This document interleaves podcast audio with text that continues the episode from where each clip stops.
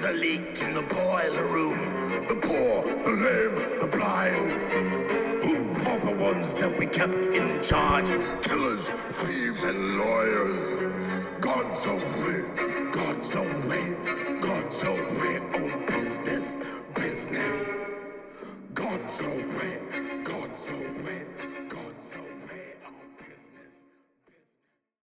Welcome to the Armageddon in Retrospect podcast. This is Jehovah. Today, the story of Adam and Steve. Damn it, I mean Eve. All right, we'd like to thank Jehovah for recording the intro and sending it down from on high for me today. Thanks, God. I really appreciate that. And later on, we're going to talk about just how incredible it is that he got that to me. As he mentioned, today we'll be discussing Adam and Eve. At least some thoughts I have about Adam and Eve, some thoughts that Watchtower has about Adam and Eve, and some thoughts that I have about Watchtower's thoughts about Adam and Eve. I get it. Some of it's from the Bible. I understand that.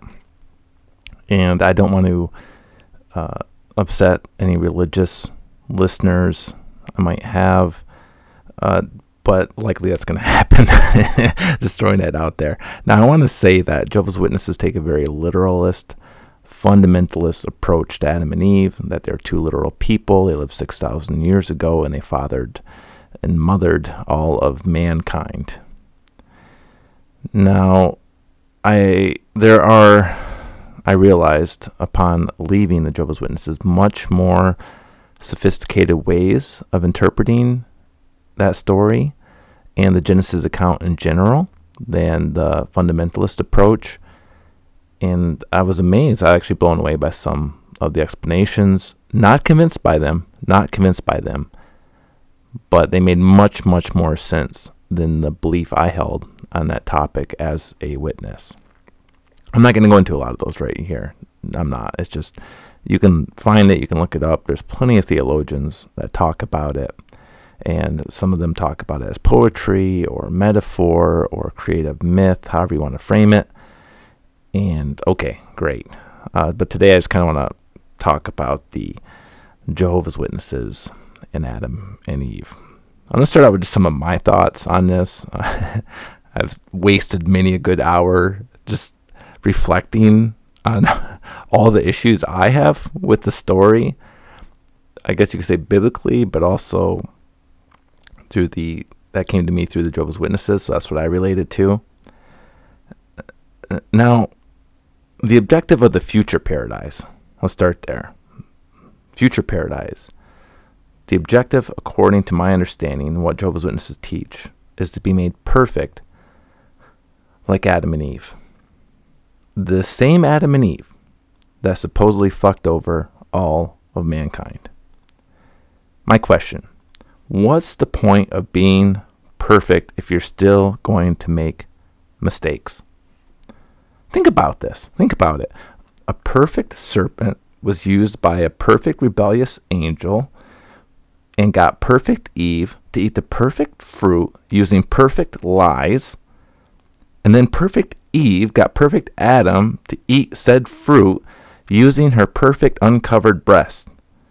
Well, the part about the breast is how I imagine it happening because something had to be clouding the clarity of this man's thinking. And in my mind, there's nothing that'll do it more than that. Imagine Eve approaches him. So I was talking to the snake and I ate some of the fruit. and he's convinced by her because he's not listening.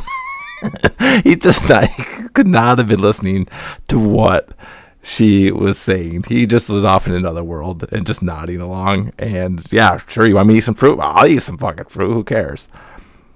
But just think about all of that imperfect perfection. And that is the aim for all of mankind to return to that. I had this awareness, kind of this distinct awareness, even as a witness, that no matter how perfect I would become, I too would throw it away if confronted with uncovered breasts. No, I'm joking here. I would throw it away somehow. I would somehow manage to be an imperfect, perfect person. and I'd make mistakes, and then God would destroy me. That was my thought. Now, there's other worthless thoughts I have that kind of spin off of that one.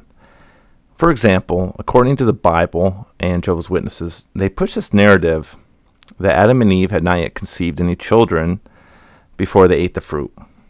And they also teach that when God presented Eve to Adam, that was their wedding. That was the equivalent of a marriage ceremony. Now, think about this.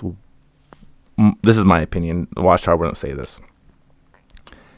Adam wanted a companion. He's apparently kind of loafing around and he's looking at the animals and he, and he's like male, female, male, female. Hmm, something isn't right here. And he's watching the animals, and the animals are humping and humping and humping, and he's like, mm, probably was thinking about masturbating or something, and God steps in, right? No, no, can't have that. No, no masturbation here. Anyways, so now he gets a perfect woman who's naked don't you find it hard to believe that they don't fuck on their wedding night? After all that, God even commands them to fuck nonstop and make mountains of babies. it's a commandment. Fill the earth. And what are they doing on their wedding night? They're apart? And then next thing you know, Eve is she's naked. She's off talking to a snake by a fucking fruit tree. And Adam, what's he doing? He's just loafing around by himself. And there you have it. Two perfect people in the worst marriage ever. Can you imagine both being virgins and not even trying to get some on your wedding night? God, that's paradise can't be paradise. Just can't be paradise. Some other points. I'm gonna do some do some uh, watchtower quotations here because this is some good stuff right here. Okay, let's start out. I'm just going to the watchtower index with some things that called my attention. Insight on the Scriptures, Volume 1, under the topic Beard. Oh, this should be interesting. Since most Semites are pictured as wearing beards, even prior to the time of the law, it would logically follow that the faithful men of the line of Shem, who continued to speak the language of Eden, and who doubtless, I love how they say that, just matter of factly, to speak the language of Eden, of course, and who doubtless followed more closely the original customs from the time of their forefather Shem, possessed beards. Consequently, there is good reason to believe that Noah, Enoch, Seth, and Adam likewise were bearded men according to my understanding, were knives even invented yet? I mean, Adam's not eating meat and he's not supposed to stab anybody, so he doesn't have a knife to, to, to trim his beard, let alone a Mach 3 fucking three bladed razor. Of course he had a beard. And it's so funny when you look at the Watchtower pictures of him because it's this neatly trimmed beard. It's perfectly trimmed. His chest hair is perfectly trimmed. he has a haircut from the fucking cost cutters at the mall. all the time. How did the guy do it? Is I mean, is this what perfection actually is? Jehovah just manscapes you? it must be. It must be. Anyways, that's on Adam's beard. Moving along. This should be good. Communication with Jehovah. Let's do this. This is a Watchtower of 89, August 1st, pages 11 through 19 article. Please don't go and read it. Oh my God. Paragraph 7. Listen to the question for this paragraph. See if you can find the answer. It's very challenging.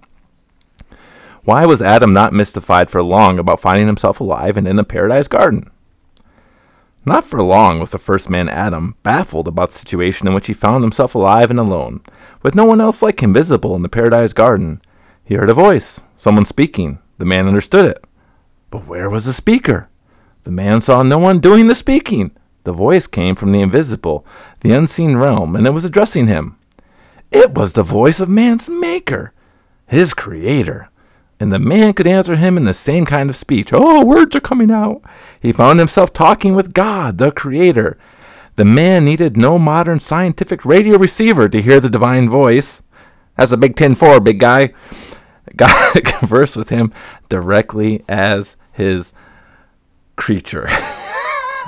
oh my god, this is killing me. So I'm just hold on a second. Let's imagine how this conversation goes. Hi, Adam. I'm Jehovah. Nice to meet you. I made you from that dirt over there and put you in this garden. Hope that's okay. You're not wearing clothes, but don't worry about them. They haven't been invented yet, and you don't actually realize that you're naked. I want you to have fun here. It is paradise. Just don't eat from that fucking tree over there, or else. My main quality is love. But if you touch that fucking tree over there, I will kill you. Um, that, that's pretty much it. This is harder than I imagined it would be. What do you want to talk about? Oh, right, right, right. I just made you. You don't have any memories, experiences, or context for your existence yet. Here, um, name these animals. I haven't gotten around to it, and it will be a pain in the ass. Let me know when you finish up. Bye. That's how I imagine it happening. And Adam just sitting there baffled. How was he talking to me without a modern scientific radio receiver? Hmm. what are these conversations like? I, I'm kind of curious about it, you know, really thinking about it. Uh, uh, I just imagine it being kind of awkward and forced. You know, I, I, you're a naked man, you're standing out in the field and just talking to the sky. Huh. Awkward. Awkward. Moving along. All right. We have another excellent subject line here in the index. We are going to talk about how Adam named the animals. I did make a reference to that in my uh, Jehovah voice there. This is from the Watchtower of 2016, the January edition, page 29. Paragraph 3 Jehovah also invited humans to work along with him. For example, he allowed Adam to name the animals. What pleasure must have brought Adam to observe these creatures, to study their characteristics, and to decide what name might be appropriate for each one of them. There's an exclamation point there. Jehovah could have named the animals himself. He created them. Yet he lovingly allowed Adam to name them.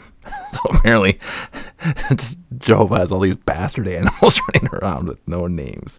I mean, can you really? I, it, in the old New World Translation, if you were Jehovah's Witness, that's their translation of the Bible. There was a map on the inside of the cover, and it shows it says Garden of Eden and the location on the map question mark, and it's just kind of a landlocked, you know, piece of property in the, in the Middle East. It's not even on the ocean. So can you imagine this task? Uh, here's Adam, okay? Um, yeah, I'll call that one Vegan Lion. And oh, uh, this is uh, Beached Whale.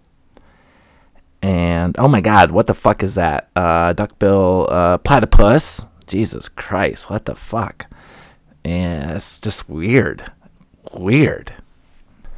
I mean, how did these animals? It's kind of like the Noah Ark problem, right? Like, how did these at these animals get brought to this garden for him to name? I mean, just millions of species get brought to him, and he's naming them. It seems like it would get boring after a while. Let's be honest. Not that you get bored observing animals, but trying to think up names for them. That's some real pressure right there. No wonder why this guy cracked. Just like it's like what you know is pretty much he was doing like an Excel spreadsheet probably. it just sounds like boring administrative work. It's just oh god, here comes here comes more. Oh, there. Oh, look at this line. Look at this line. Excuse me. Take a number. Take a number. Uh, so yeah, so Adam apparently named all the animals. Thanks, Adam. We really appreciate that.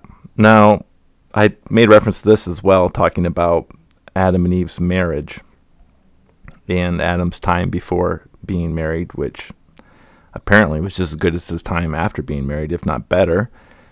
And there's a an article, Watchtower 89, August 1st, pages 14 to 15. I think I've already made reference to the article. Paragraph 19 it says, um, and it's under the heading Alone but Not Lacking in Joy. Man's education at the hands of his heavenly Father was not over. Man took care of the Garden of Eden without anyone else like him on earth to join him or help him. As far as his kind, the human kind, was concerned, he was alone. He did not go on a search to find someone like him with whom to have earthly company. He did not ask God, his heavenly Father, to give him a brother or a sister. His aloneness as a man did not drive him finally mad and take the joy out of living and working. He had companionship with God. Really. I'm just imagining Adam now, just kind of out wandering. Hello, hello, hello, hello. Anyone? Anyone? Anyone? Anyone? Are there any other humans? Humans? Humans? Humans? Humans? No? No? Apparently, his company from God was lacking. Why? Why? Just think about this. I mean, um, their relationship, anyways, you know, thinking about him communicating with God and now him not being lonely because he has Jehovah there by his side that he can just hang out with anytime. Hey, uh, Jehovah, do anything later? You want to come over and play Fortnite? and it's just, it's so, this notion is so ridiculous because they're making statements about, and they do this a lot, what Adam didn't say. And the fact is, is we have no fucking clue what Adam wanted, what his desires were, whether he was alone not alone, whether he asked for something, he didn't ask for something. Obviously, God Himself looks at the man and says it's not good for him to be alone.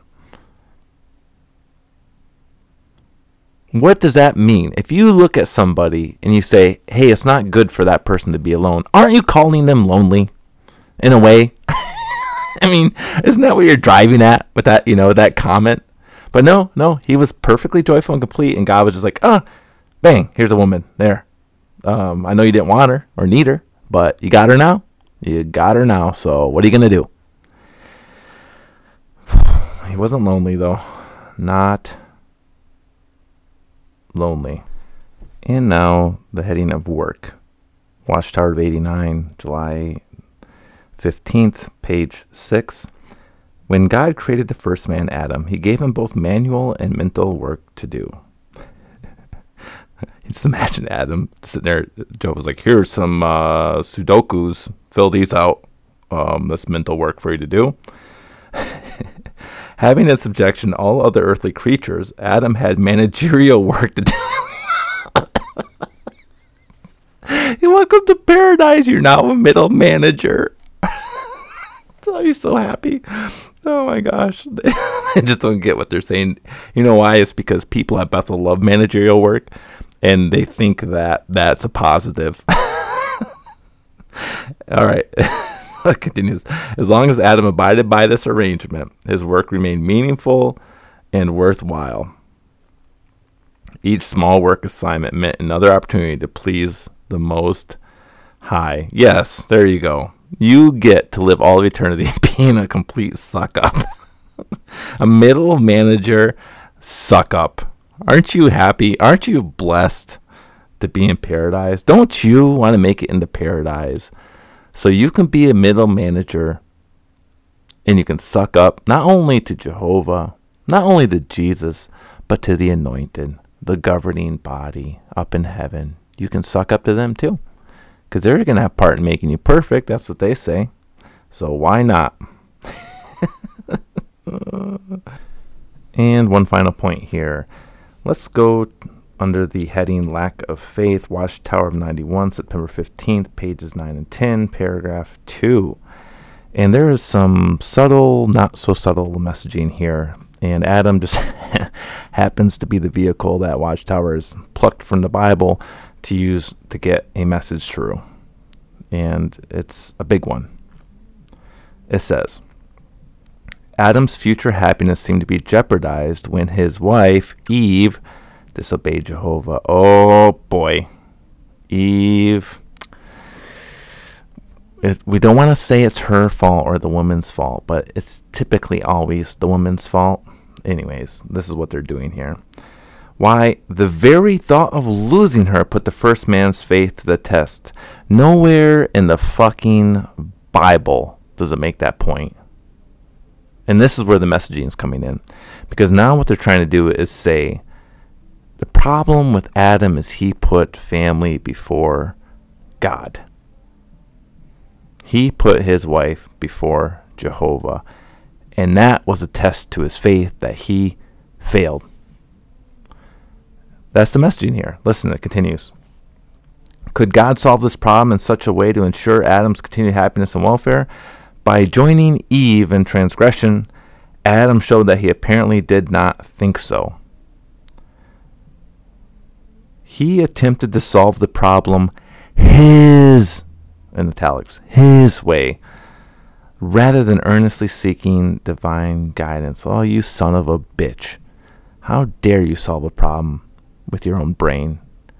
and that's what the Watchtower is getting at to right now. Don't try to solve this problem your way. No. Are you nuts? Solve it our way. Uh, I mean, Jehovah's way. that's what we mean. Yeah, Jehovah's way. Our way. Don't trust yourself to solve the problem. And then finally, failing to exercise faith in Jehovah, Adam brought death upon himself and all his offspring. So there we go. Just terrible things are going to happen if you don't listen. So there's a couple of points here that they're trying to make, and that is is that your family always comes second to us. And don't if your family member leaves the religion, don't try to solve that problem your way. No, no, no, no, no, no seek our guidance. We'll tell you what to do with that family member that's transgressed, but don't join them. Don't listen to them. Don't choose them over us, aka God. So that's the point here they're using for Adam, and they're blaming. Or they shit on Adam for blaming Eve, but they're kind of, in a way, they're, you know, backhandedly blaming her for all of this and saying, you know, he should have phoned one in to Jehovah. Why didn't he? Why didn't he just uh, wait, hold on one second? Hold on one second.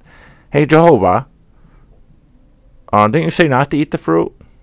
Like, why didn't he do that? I think it goes back to what I said in the beginning. The man was obviously distracted, and now I'm starting to think. Now I just had an epiphany.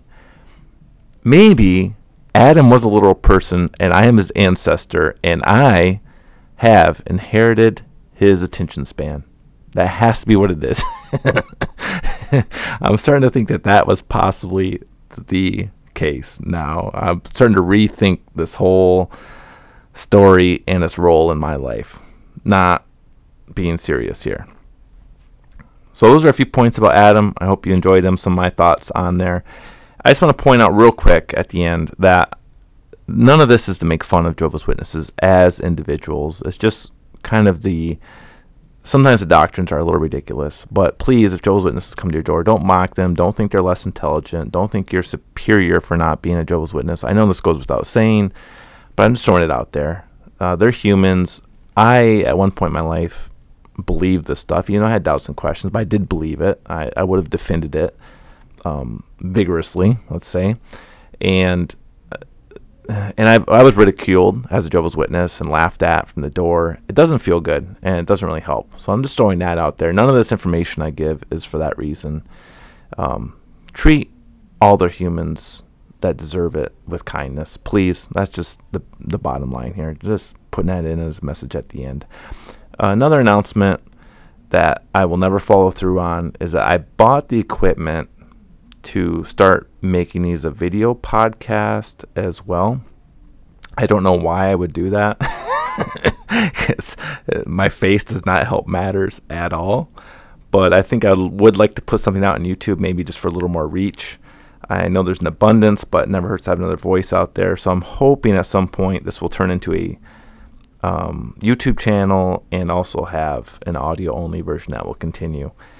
Uh, so putting that out there, I don't know when I'll actually do it. I every time I get a glimpse of myself on uh, camera, it I just have to delete it immediately. So I'm trying to get over that hump, if you will. Um, I've been getting some great emails, direct messages. Thank you so much. I'm on Instagram at Armageddon Podcast, or you can email me Armageddon Podcast at gmail.com. And I look forward to hearing from you. And thanks again for listening. There's